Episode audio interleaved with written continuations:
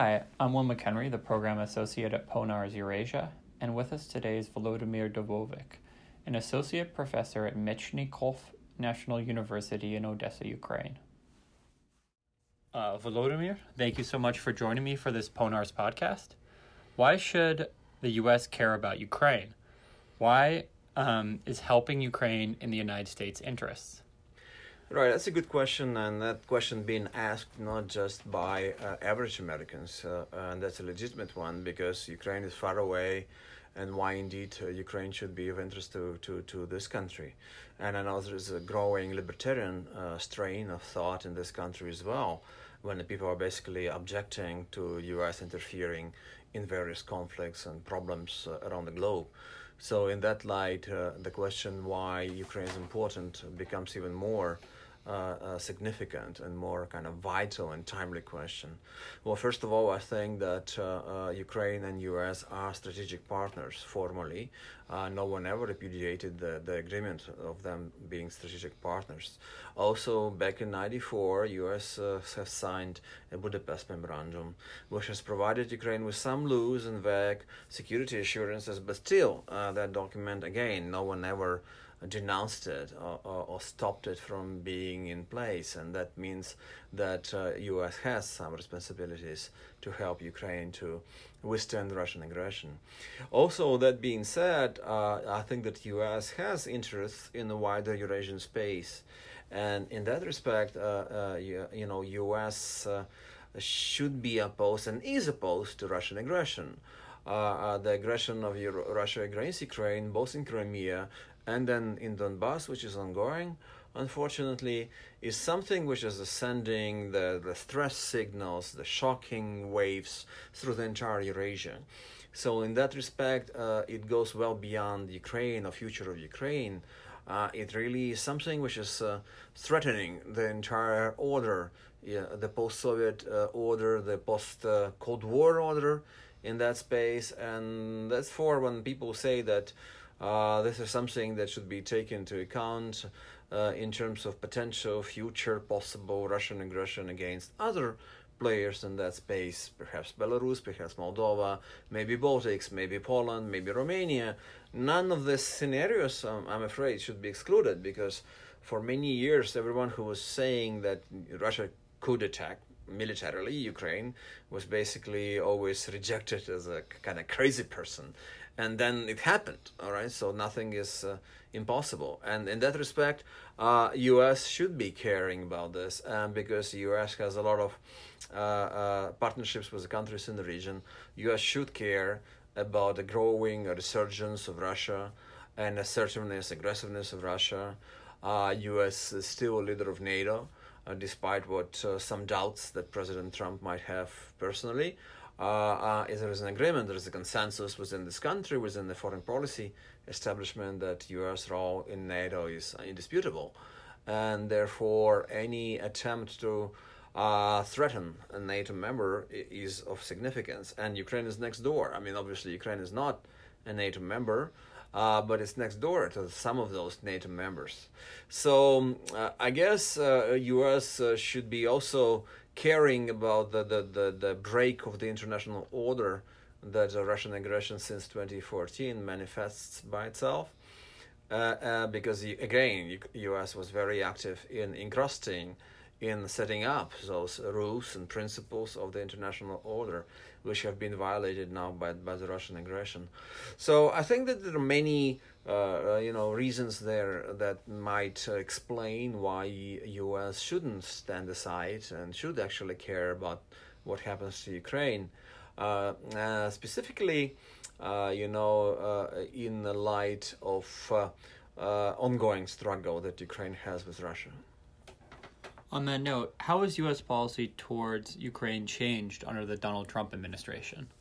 Surprisingly, and I actually talked about that in my presentation, in my memo, in my presentation for the annual uh, Ponars Eurasia conference, uh, which took place on September 21st.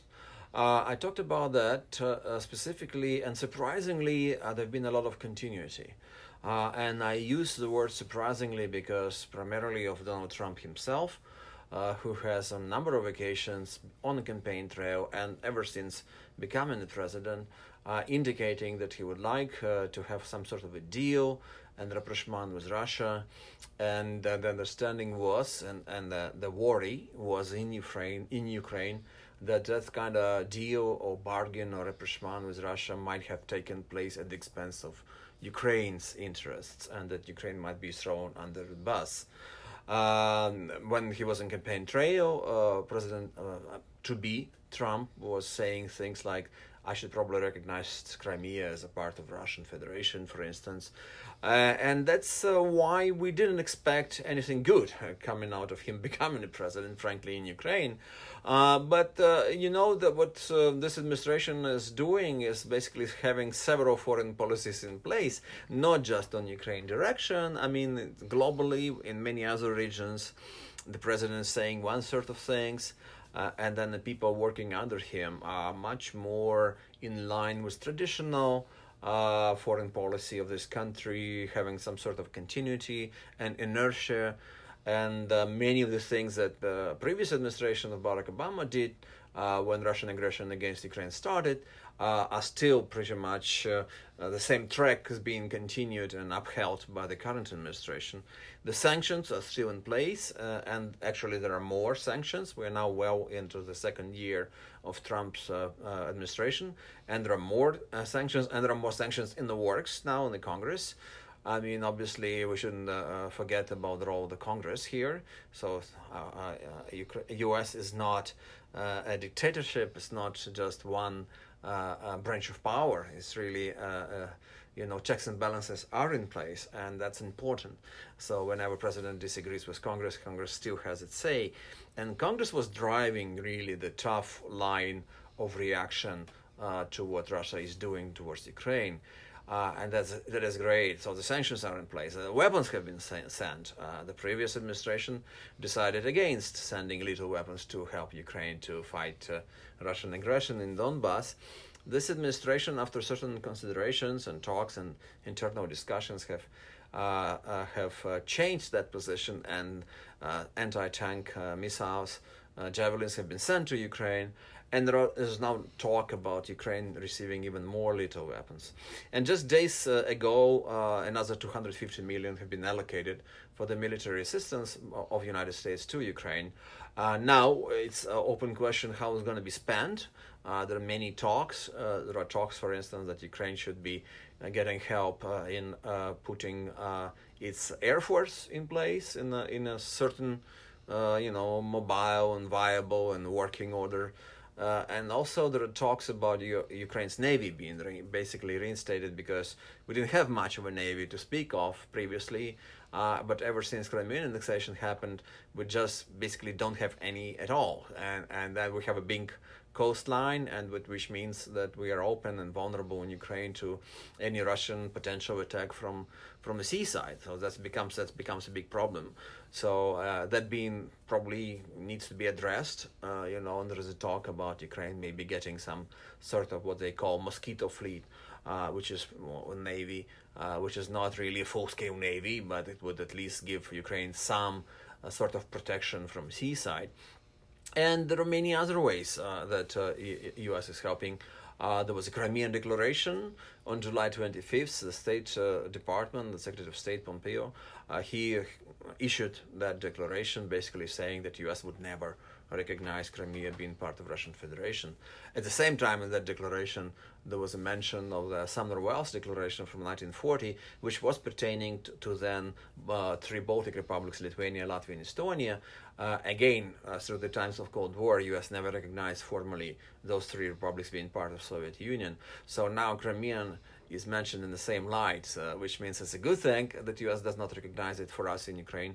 It's a good thing that U.S. does not recognize it part of Russian Federation. But it also means uh, that U.S. understands uh, and uh, admits that there is no quick, easy solutions to Crimean issue. That there are no ways that would allow uh, Ukraine with our friends uh, in the world, including U.S. to address this issue in the way that would allow us to uh, uh, reintegrate Crimea or get Crimea back into Ukraine's fold anytime soon.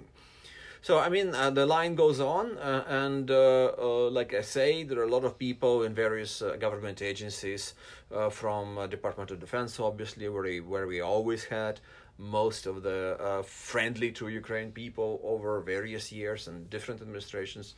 Uh, to the State Department, to National Security Council, I mean, uh, you name it. Uh, you have a lot of people who basically understand that Ukraine needs support and requires support, and and Ukraine is worthy of American support, that there is a rationale behind it.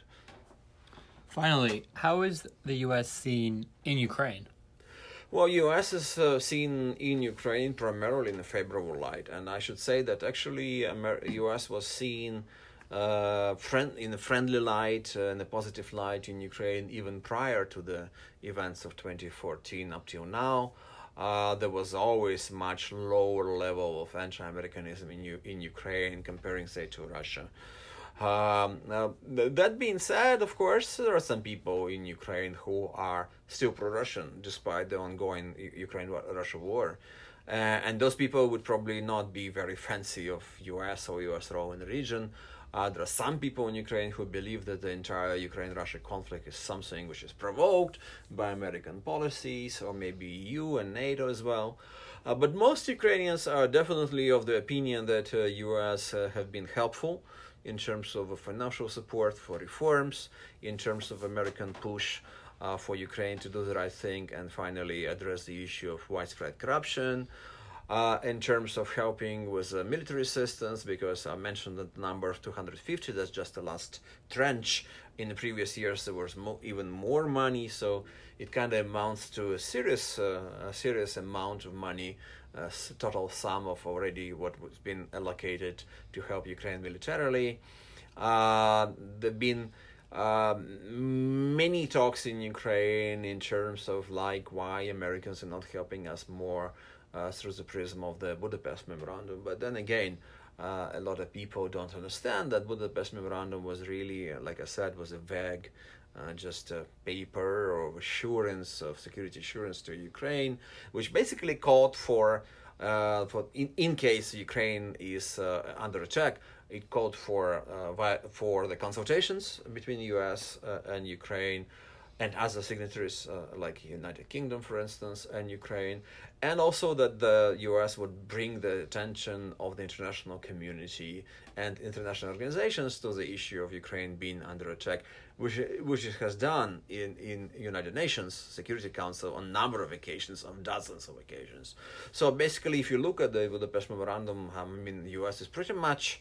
Uh, fulfilled its obligations and actually maybe even stepped over and did even more that was promised in that document. And by the way, there is upcoming uh, United Nations General Assembly next starting next week in New York. Uh, and I'm sure that this issue of uh, Russian aggression against Ukraine will be there on the agenda again.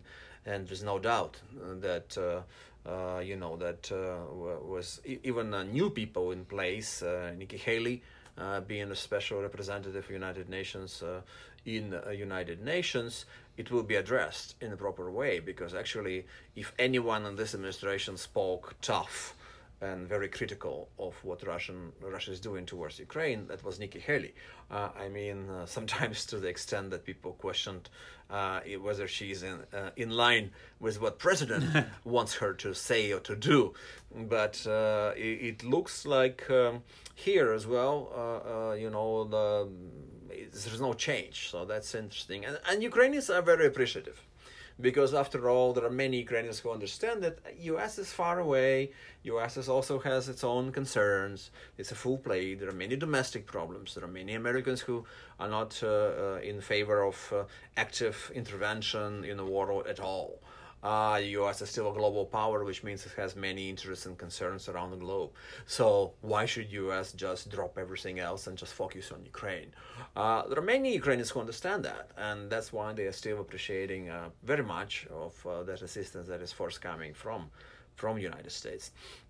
Uh, we are also having an upcoming elections next year, first presidential and then parliamentary elections.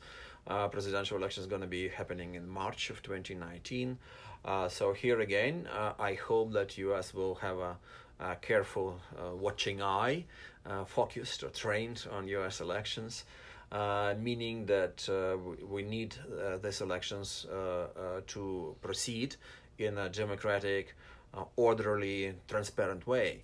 Um, no violences should be allowed. So that's very important that Ukrainian politicians understand that the attention of international community, including the U.S., will be uh, paid to what's going on with this election. So uh, we need to have them free and fair for our reputation to be maintained in a certain uh, right order. So there is a big uh, agenda, the vast agenda of in Ukraine U.S. Uh, relations these days, and uh, uh, most Ukrainians are definitely understanding that U.S. is a friend, which is extending its helping hand to to nation of Ukraine in its time of need. Fascinating. Right. Volodymyr, yeah. thank you so much right. for joining me for this uh, Ponars podcast. Thank you, Will, for having me.